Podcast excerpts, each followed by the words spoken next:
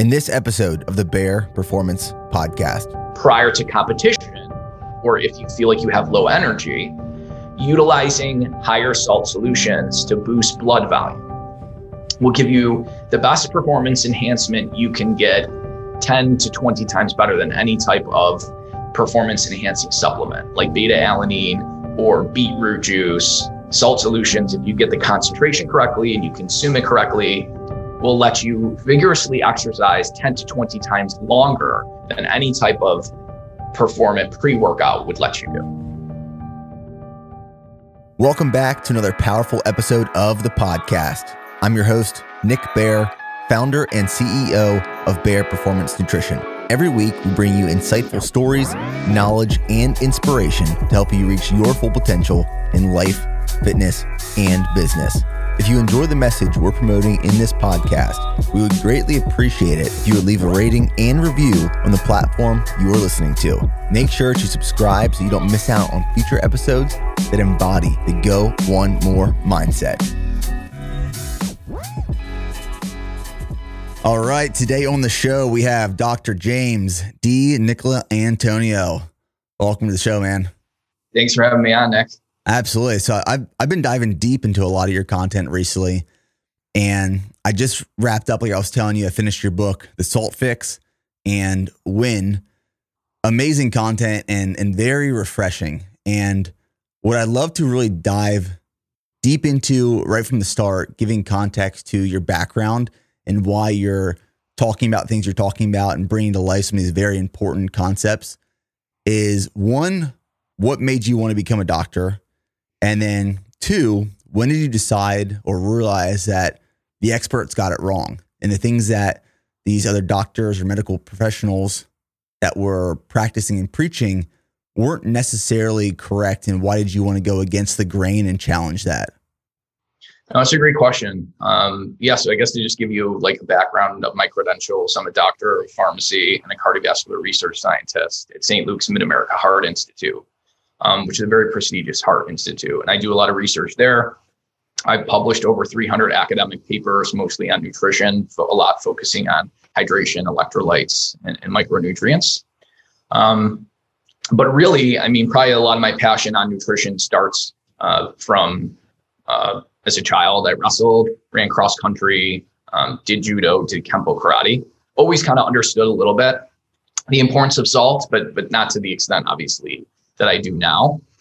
And sort of what got me interested in challenging the whole low salt paradigm is because when I was a community pharmacist, this was probably over 10 years ago, my patients did not do well on low salt diets.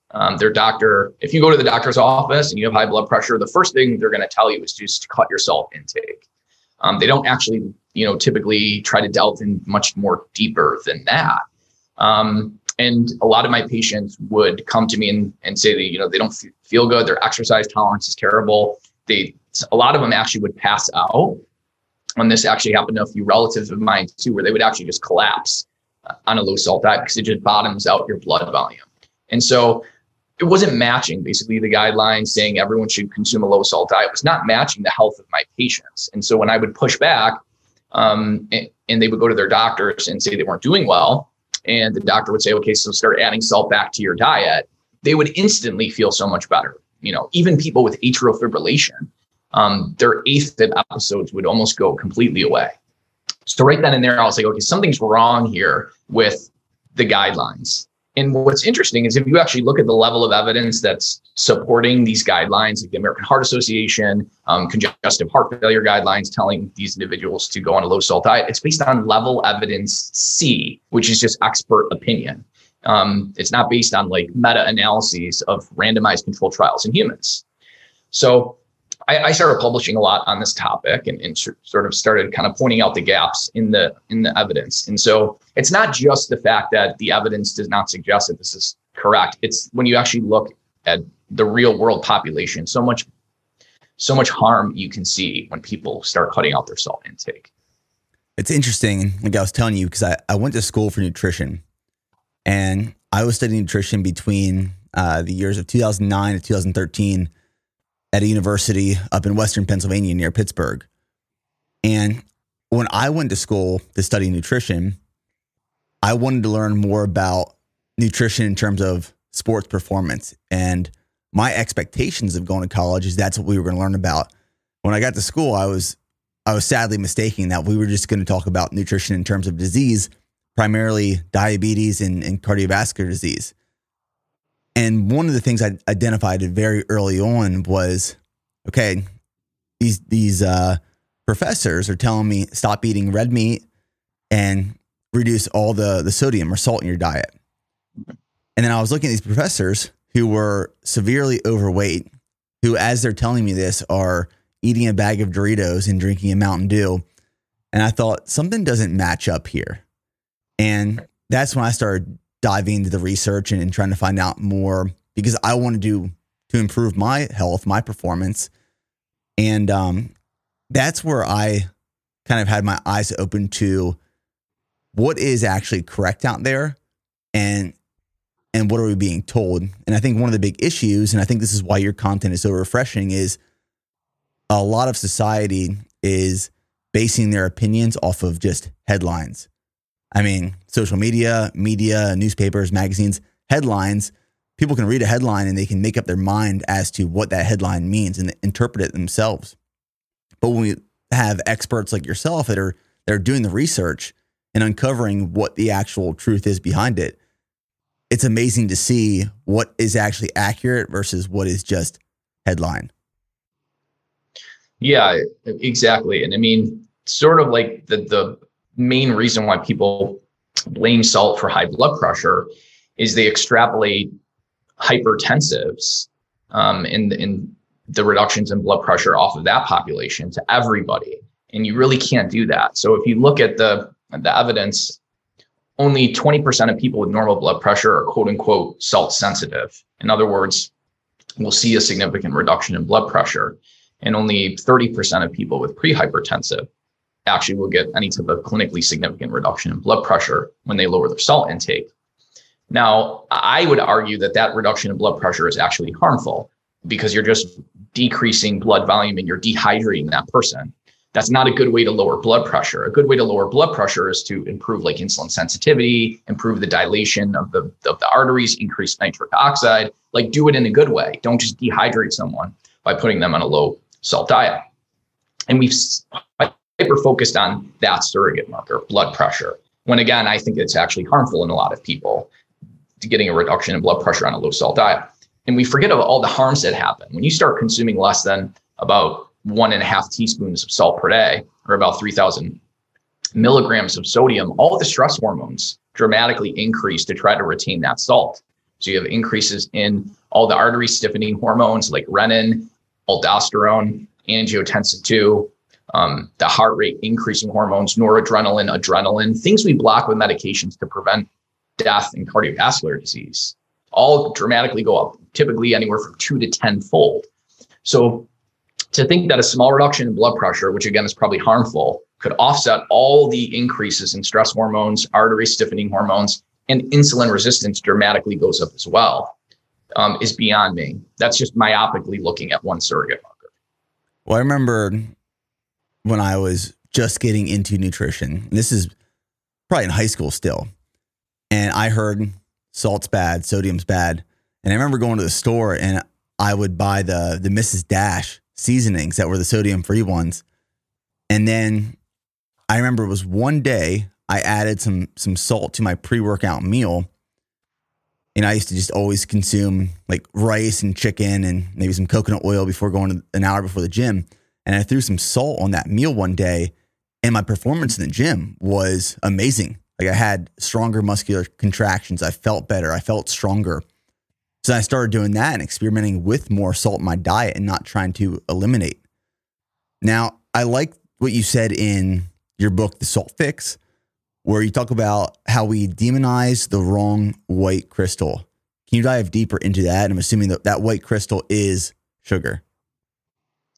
Yeah. I've published a couple of papers on that exact topic. And what I mean by that is that the true white crystal that chronically raises blood pressure in a significant harmful way that damages the kidneys in a significant harmful way that increases the risk of diabetes is refined sugar and not salt, because overconsuming refined sugar will chronically elevate glucose levels, which will pull water into the blood vessels and actually increase retention of fluids in the arteries and chronically elevate blood pressure. Whereas that doesn't happen with sodium. You don't get chronically elevated levels of sodium. Your body can basically adjust very quickly. And so it's really the sugar that's leading to retention of salt through the increases in insulin. So what ends up happening is, if you were to just cut out the refined sugars and refined carbohydrates, your insulin levels would normalize and drop, and then you wouldn't over-retain salt. So it's really not the salt that's the problem. It's the fact that most of us are over-consuming processed foods, high in refined carbs and sugar, that's causing salt sensitivity. So before a lot of processed foods were on the market and these refined sugars, were we seeing the issues in these diseases?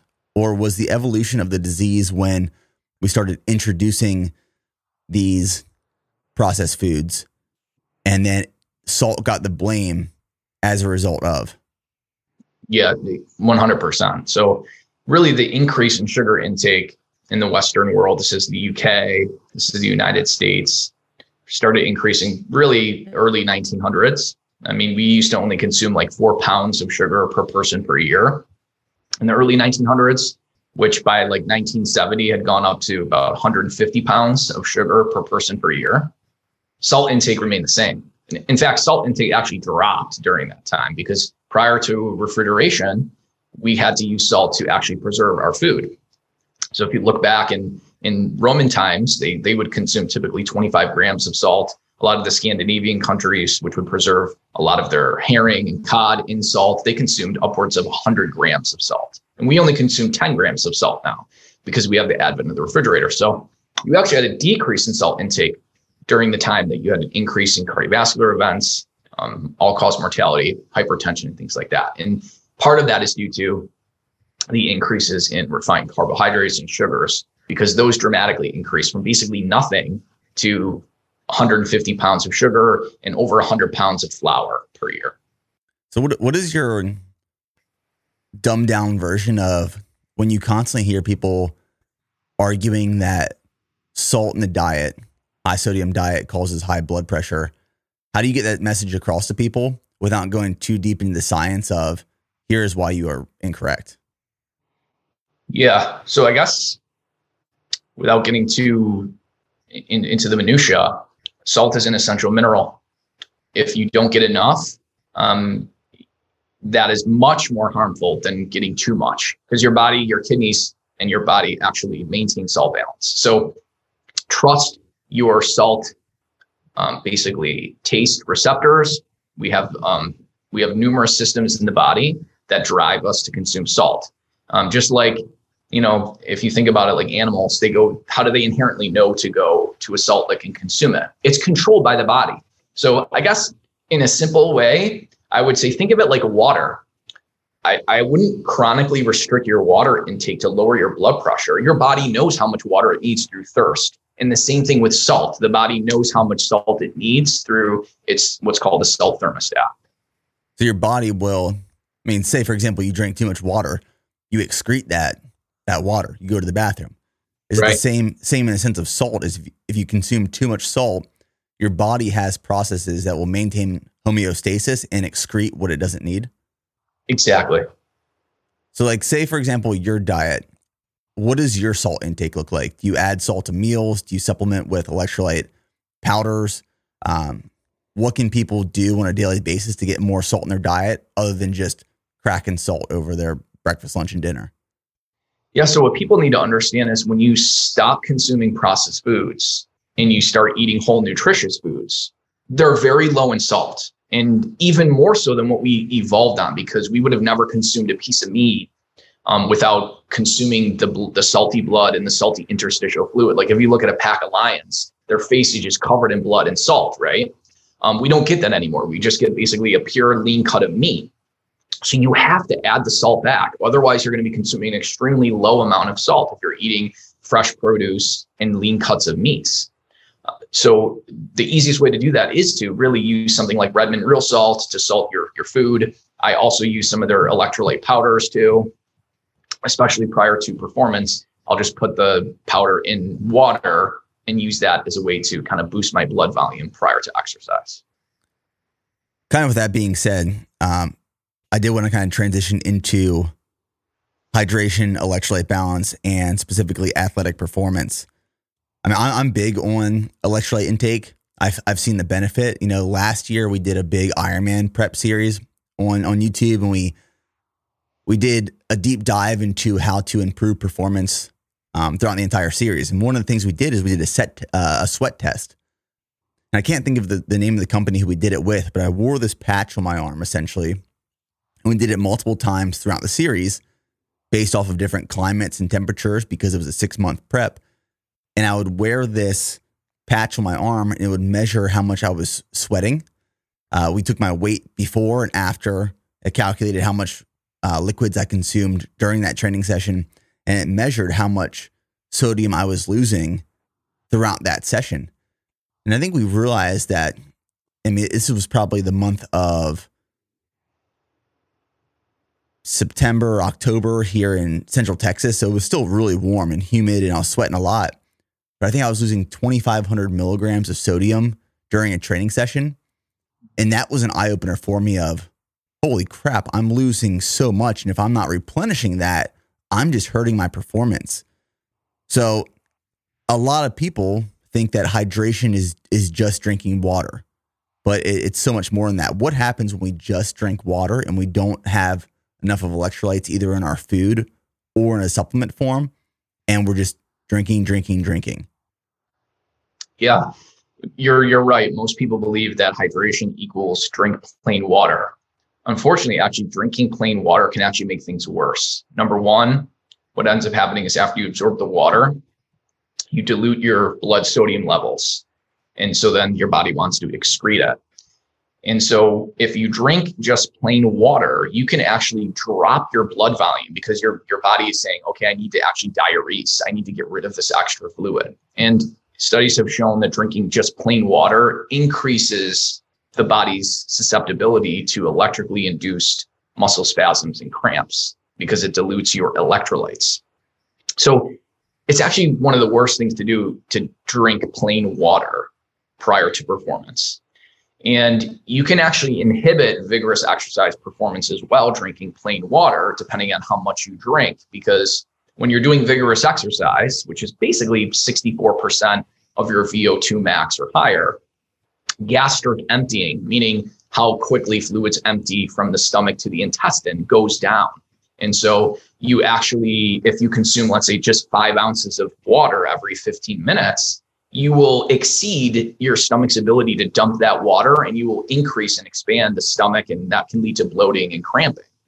And that's been shown to, just drinking 5 ounces of water every 15 minutes in vigorous exercise has been shown to decrease performance by 2.5%. So not only that, but if you're talking about like a marathon, over consuming plain water can increase the risk of death due to what's called hyponatremia, basically plummeting sodium levels in the blood. So you got to be really careful just drinking plain water in both endurance exercise and vigorous exercise performance. I experimented this myself, or experienced my second marathon I ever ran. This was a few years ago. It was the Austin Marathon. And my thought process going into was, I'm going to make sure I'm hyper hydrated, quote unquote, before going to this race, because the year prior I cramped up a lot. And the Austin Marathon has a bunch of hills, but I cramped up a lot on that marathon. So going into the second marathon, my thought process was, okay, I'm going to hydrate more. So what I did prior to that race is I just drank a gallon of water. And like the day before, the second half of the day, I just drank water. And within the first half of that marathon, I started cramping up like no other. When I realized after the race was done was, okay, I essentially ruined myself. I ruined that race because I had no electrolytes in my body, I was assuming. Blood volume decreased, and I ruined the race for myself because I thought I was hydrating when in reality, I was doing the opposite. Right. Exactly. Well, this is what's interesting too. A lot of MMA fighters will overhydrate to lose weight. They'll drink a ton of water to actually dehydrate themselves and lose weight. And so and there's a reason for that. Basically, drinking a lot of water can flush your body out of a lot of water and reduce blood volume. So there's three basic ways to hydrate. There's from the perspective of, okay, I want to increase my performance later on. Like, I don't care about how I do now. My competition isn't for 4 weeks. So practicing what's called dehydration acclimation, where you induce mild dehydration multiple times over, let's say, 2 weeks, your body becomes acclimated to that dehydration. And part of the hormetic response or the adaptive response is to increase baseline blood volume. And basically that helps to improve performance later on. So, and then you would simply rehydrate with a salt solution, basically as salty as sweat. And how you do this is you measure your body weight before you perform, and then you see how much fluid you've lost after. And there's a simple formula to figure out how much salt you would need to replace back what was lost. And it's basically 1,200 milligrams of sodium per liter of fluid is a good starting point for most athletes to replace back. Now, you can get the patches that will test and determine, give you a more accurate measure of how much sodium you're losing, because if you're practicing in the heat, then typically you're going to lose a full teaspoon of salt or 2,300 milligrams of sodium per liter of fluid loss. And so that's one way of hydrating. It's called dehydration acclimation, and then rehydrating after the event. Now, so that's basically two ways, right? You're using dehydration acclimation, then you're rehydrating with a salt solution as salty as sweat. And then prior to competition, or if you feel like you have low energy, utilizing higher salt solutions to boost blood volume will give you the best performance enhancement you can get, 10 to 20 times better than any type of performance enhancing supplement like beta alanine or beetroot juice. Salt solutions, if you get the concentration correctly and you consume it correctly, will let you vigorously exercise 10 to 20 times longer than any type of performant pre-workout would let you do. And that's primarily for just the day of competition. It's primarily for if you're going to have a really hard training session, you probably want to have a salt solution prior to it.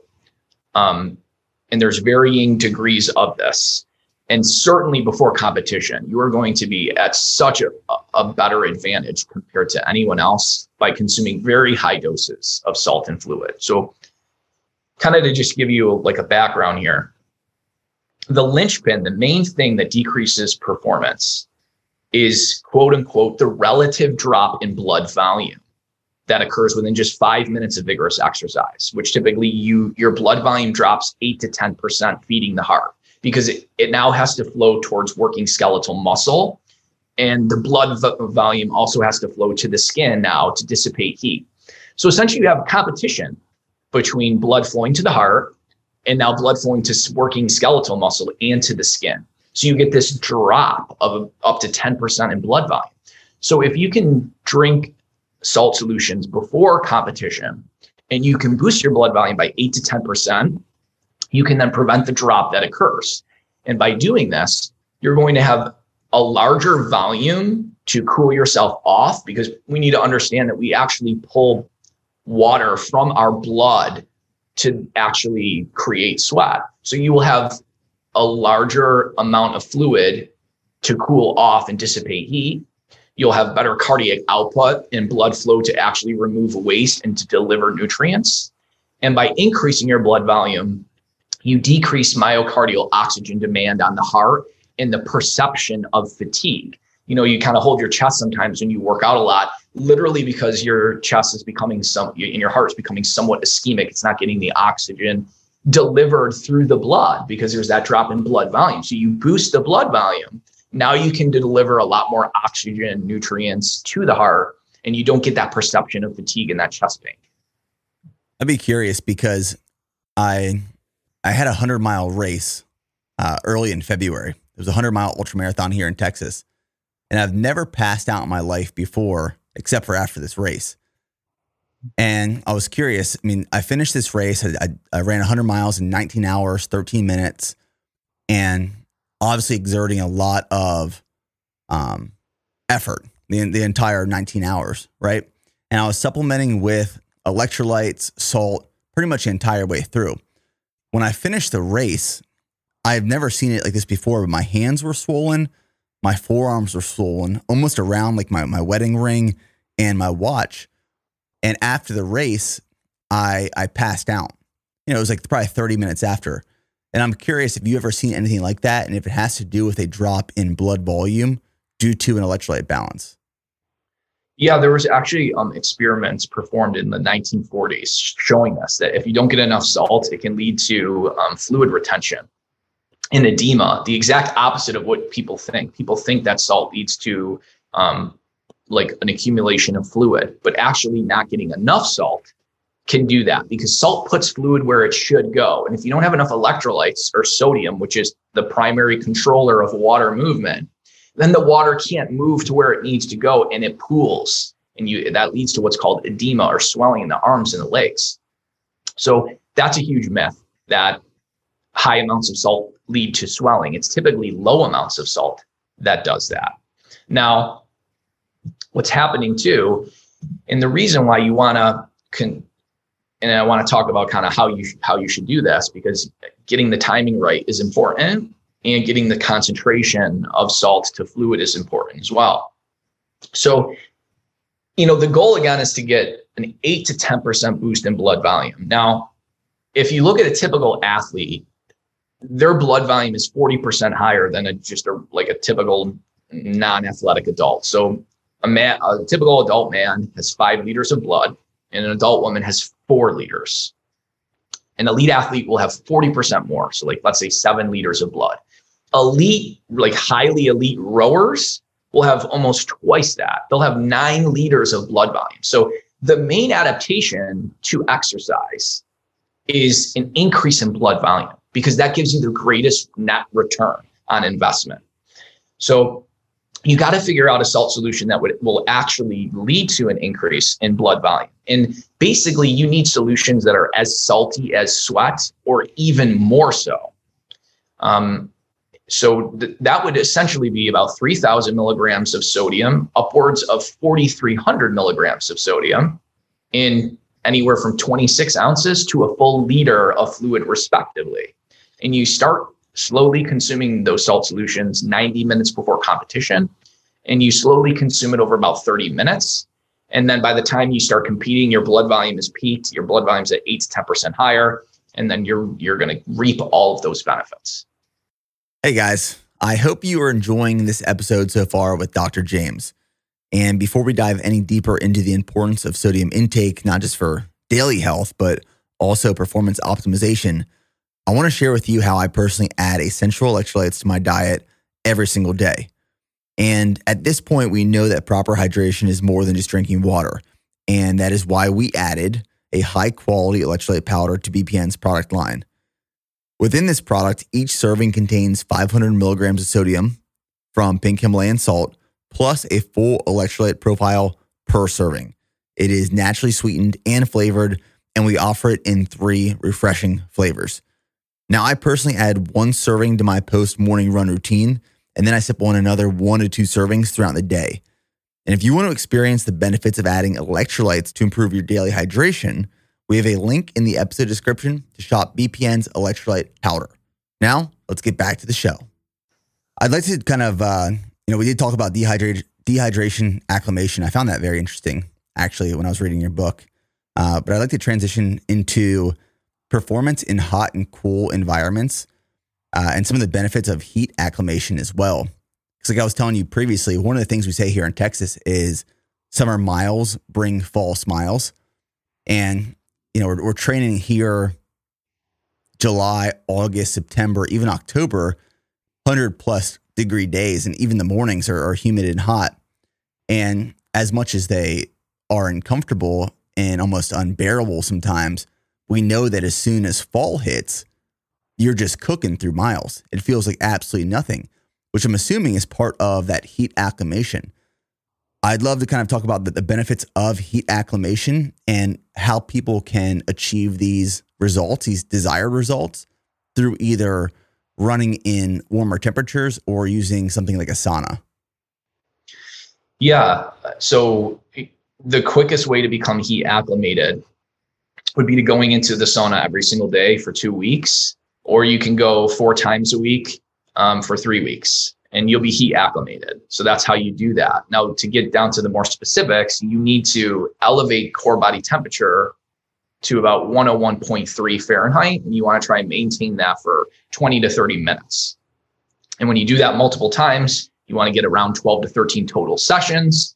Now you're quote unquote heat acclimated. Now, what does that mean? Heat acclimated.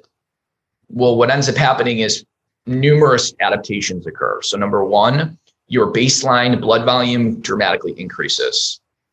The concentration of red blood cells goes up, so you can deliver more oxygen. Your sweat rate increases.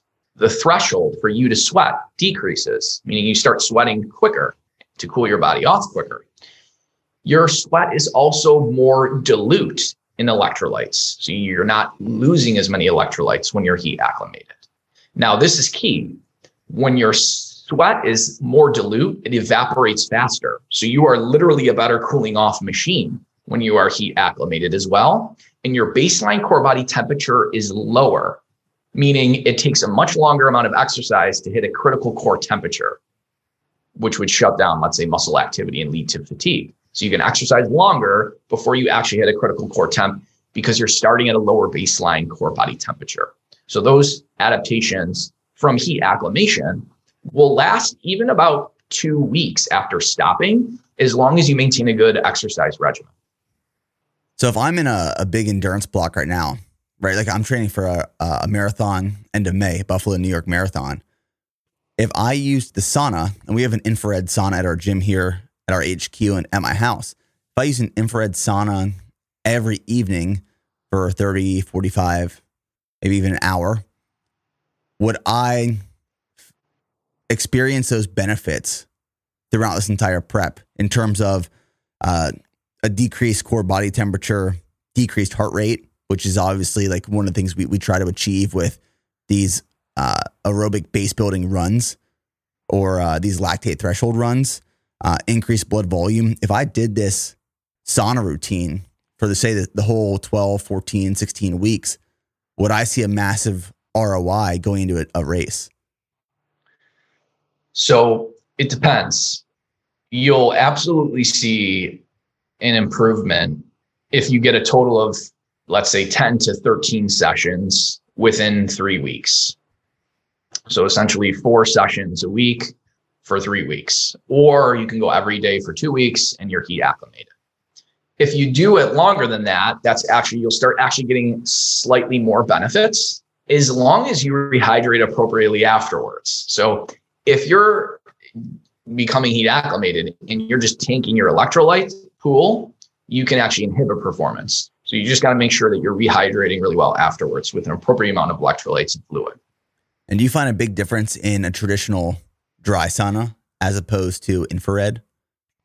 So the feeling is different, but infrared is more tolerable because you can basically get the same amount of sweating at a lower temperature.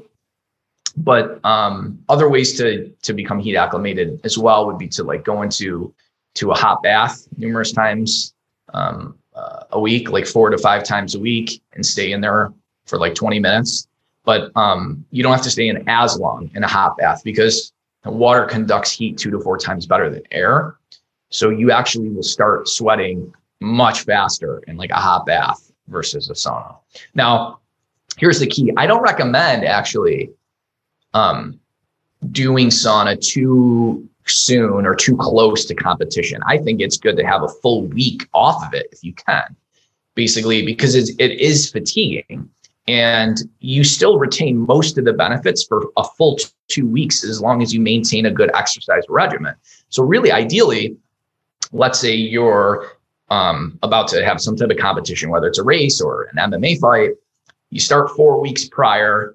You do sauna sessions every day for 2 weeks, and now you got a 2-week gap where You're not losing salt and fluids. You're not fatiguing yourself, but you still have a lot of those adaptational benefits. So both with the dehydration acclimation and the heat acclimation, the stressors are good for your body. They will provide these adaptations. However, the biggest takeaway is making sure to rehydrate appropriately after these periods. Exactly. Yeah, because here's what's interesting. We do lose a lot of other electrolytes besides just sodium and chloride, which is salt, through sweat. We lose iodine at about 50 to 100 micrograms of iodine per liter of fluid loss. We also lose about 40 micrograms of selenium, about 0.4 milligrams of copper, and we also lose some chromium as well. And the thing is when you lose a mineral, some minerals have really low bioavailability that you need to actually consume 100x of what you lost to regain it back. And so chromium is one of those. Chromium only has a oral bioavailability from the diet or supplement of only 1%. So if you lose, let's say 70 micrograms of chromium, or let's say 7 micrograms, because that's typically what you lose, about 7 per hour. You got to consume 700 micrograms to get it back because you're only absorbed 1% through the diet. So that's why it gets a little tricky of, okay, heat acclimation is great, but if I do this like a lot, how much minerals am I actually wasting? You just got to make sure you're getting them all back. So diving into, after performance in hot and cool environments and in heat acclimation, I'd really like to talk about optimizing sleep behaviors and regulating circadian rhythm. So, reading your book, there's a lot of things I've actually implemented this past year that I've seen a huge return on. One, sleeping in a cooler temperature. So I use this pad. It's a chilly sleep pad. It's called the Ohr. Essentially, I fill it with water at night and it circulates cold water in my bed, and I sleep at 59 degrees. Because what I was finding was I used to wake up in the middle of the night drenched in sweat, super sweaty. Once I started cooling down how I was sleeping and where I was sleeping, my sleep improved dramatically. Started blocking blue light in the evening, and I always find like in the summer when I'm outside in the sun more, especially in the mornings and the runs, I sleep better. So what are some of the things that we can do to optimize sleep, but really regulate circadian rhythm? And with that being said, I got into a bunch of biohacking things this past year and just testing and seeing what was working and how it affected me. I also found that using red light therapy also really helped regulate my circadian rhythm. So what are some of the things that we can do to optimize sleep behaviors? Yeah, so red light is going to be higher in the sun spectrum early on in the morning and in the evening, whereas you have more UV in the midday. So the two best things to help set circadian rhythm and improve sleep are basically the same thing. Get morning sunlight, turn lights off at night. You do those two things, you're going to set your circadian rhythm how we have always done for millions of years. Rising with the sun, falling asleep when there's no lights on because we didn't have electricity. You have to try to match your light patterns to how our body has evolved, because our bodies don't realize that we're in this 21st century, society of just fake blue light and all these other things that are blasting us and messing up our circadian rhythms. So if you can get outside for 10 minutes upon waking and get some good morning sunlight, and then also to make sure to turn off all the lights at night. Like my neighbors, they all make fun of our house because our house is just completely dark, essentially, by like 6 p.m. That's key, though. That's really key. I mean, you can keep some lights on, but they have to be really low hanging lights that aren't just like really messing up your circadian rhythm. And when you do that, what ends up happening is the release of melatonin will happen much sooner, and it'll be much greater by getting morning sunlight and turning the lights off at night. And that's going to allow you to sleep better. So if you were to use a red light therapy, would you use that in the morning because of that reason? Yeah, you got to be careful of using red light too close to sleep. But if you use it like, let's say 5 o'clock, 6 o'clock, kind of matching like a sunset, that actually might help sleep. But you got to kind of test it out yourself and see, because, you know, how close are you to the red light? Is there different infrared in it as well? How bright is it? Will depend on how it'll affect you. I personally don't think you can always 100% mimic nature and mimic the sun. If you can actually go out and look and sort of like get some light at sunset, that will probably be better for you than trying to mimic it through red light therapy. I know you talk about this a lot on social media in terms of insomnia and people having trouble sleeping. Yeah. What do you think the biggest issues are in the world and society right now that are contributing to people not being able to sleep? Well, this is interesting. It's hard to say, right? Exactly. But I've had a lot of people, and I've talked based on a lot of my research and publications on a compound called inositol. Inositol is essentially just, it's something we make from glucose, but we don't do it very well anymore because of numerous factors. We need magnesium to actually make this compound. We get depleted of it through coffee and caffeine and numerous other things. So a lot of us are deficient in this compound. And I'm telling you, just taking inositol, like 1 to 2 grams twice a day, 9 out of 10 people that I put on inositol have their REM, their deep sleep goes from 30 minutes to like 2 hours and 30 minutes. Like they sleep like the dead on this stuff. So they stay asleep, and it's the deepest sleep they've ever gotten. And part of it is because inositol allows, neurotransmitters to be released in the brain, like serotonin, which eventually turns into melatonin. So if you want to release the precursor to melatonin so you can fall asleep, you need inositol compounds to do that. And if you're deficient in it and you take this supplement, it can triple, quadruple your deep sleep. In terms of blue light, I saw in your book that you mentioned blue light can be good in the mornings. However, blue lights should be blocked in the evenings. What is the theory or the concepts of introducing blue light in the morning? Is that to regulate that circadian rhythm? Yeah. So it's like light isn't bad in the day. It's all, and it's really all light at night that's bad. It's not just blue, green, violet. Any type of bright light is terrible for your sleep. If it's, let's say, within 2 to 3 hours of you actually having to try to fall asleep. So you want to, you know, blocking out blue light is fine, but really turning off lights or dimming lights is actually a better strategy, because you're going to be blocking all spectrums of light, which can inhibit melatonin release before bedtime. All right. I'd assume that's the issue with a lot of the world, though, is that most people before they go to bed are they're watching TV for an hour or two, or they even fall asleep with the TV on.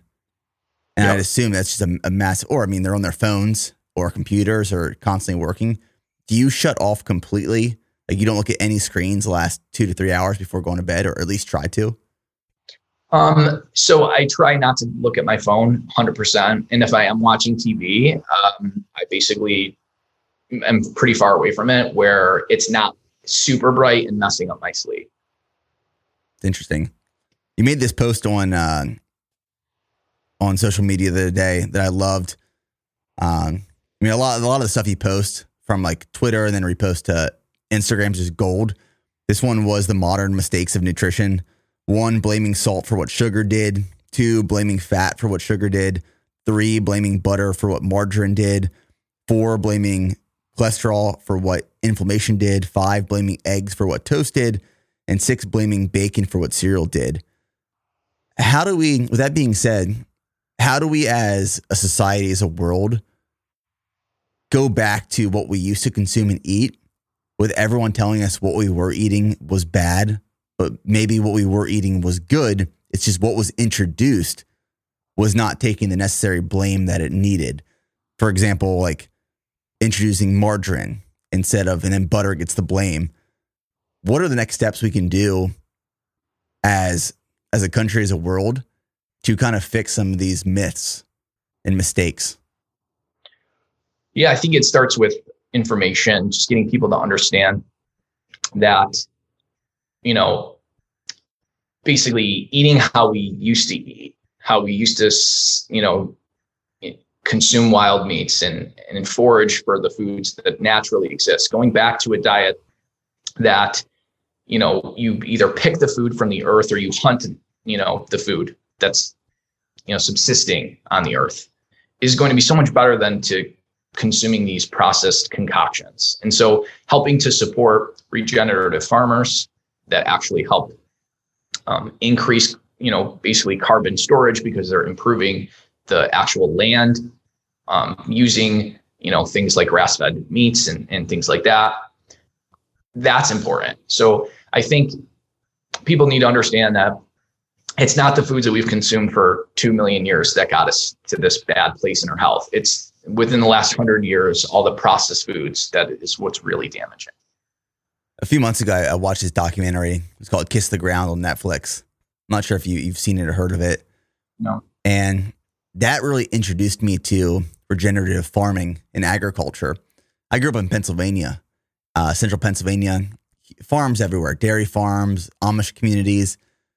And it wasn't really being practiced. And you know, moving down to Texas and learning more about it, I didn't realize how it was growing and becoming popular, where there's regenerative farms all around me now that are offering grass-fed meats and doing some really good practices in terms of their farming techniques to regenerate what was lost and kind of bringing soil back to life, turning dirt back into soil. So it is cool to see people actively practicing and approaching it. Some of the pushback I've received from my end of kind of bringing some of this to light in life is people assume that regenerative farming or these new techniques that are better and good are quote unquote tree hugging or hippie. And I think that's where the stereotypes are kind of ruining it, is no, this is the way we need to move. This is the direction that we have to go to improve what we've almost broken or disrupted the last couple decades. Yeah, 100%, because the conversation is more than just nutrition. It's about the sustainability of this food supply. And really, when it comes to land mass, regenerative farming is really the way forward. Yeah, I'm excited to see how it evolves and how it grows in you know, America and greater. Well, Dr. James, greatly appreciate it. Like I said, it's been refreshing following your content on social media and reading your books. I highly recommend everything you've put out there. The last two I've read, The Salt Fix and Win, are just stellar information. And it's in that content that's easily digestible. And there's a lot of key takeaways that you can implement right away and just improve aspects and parts of your life and see a massive return in a matter of sometimes immediately or days or weeks and months. But it's great content, and I really appreciate you. Thanks, Nick. I appreciate you too. Thanks for having me on. Thanks for tuning in to another episode of the Bear Performance Podcast. Please leave a rating and review on the platform you are listening to if you enjoyed it. It helps us to grow and reach more people with the intent of changing lives through the Go One More mindset. If you are ready to take your health and performance to the next level, head over to bpnsubs.com to take the first step. We offer a wide range of effective supplements to help you perform at your highest level, built on quality and proven by results without compromise.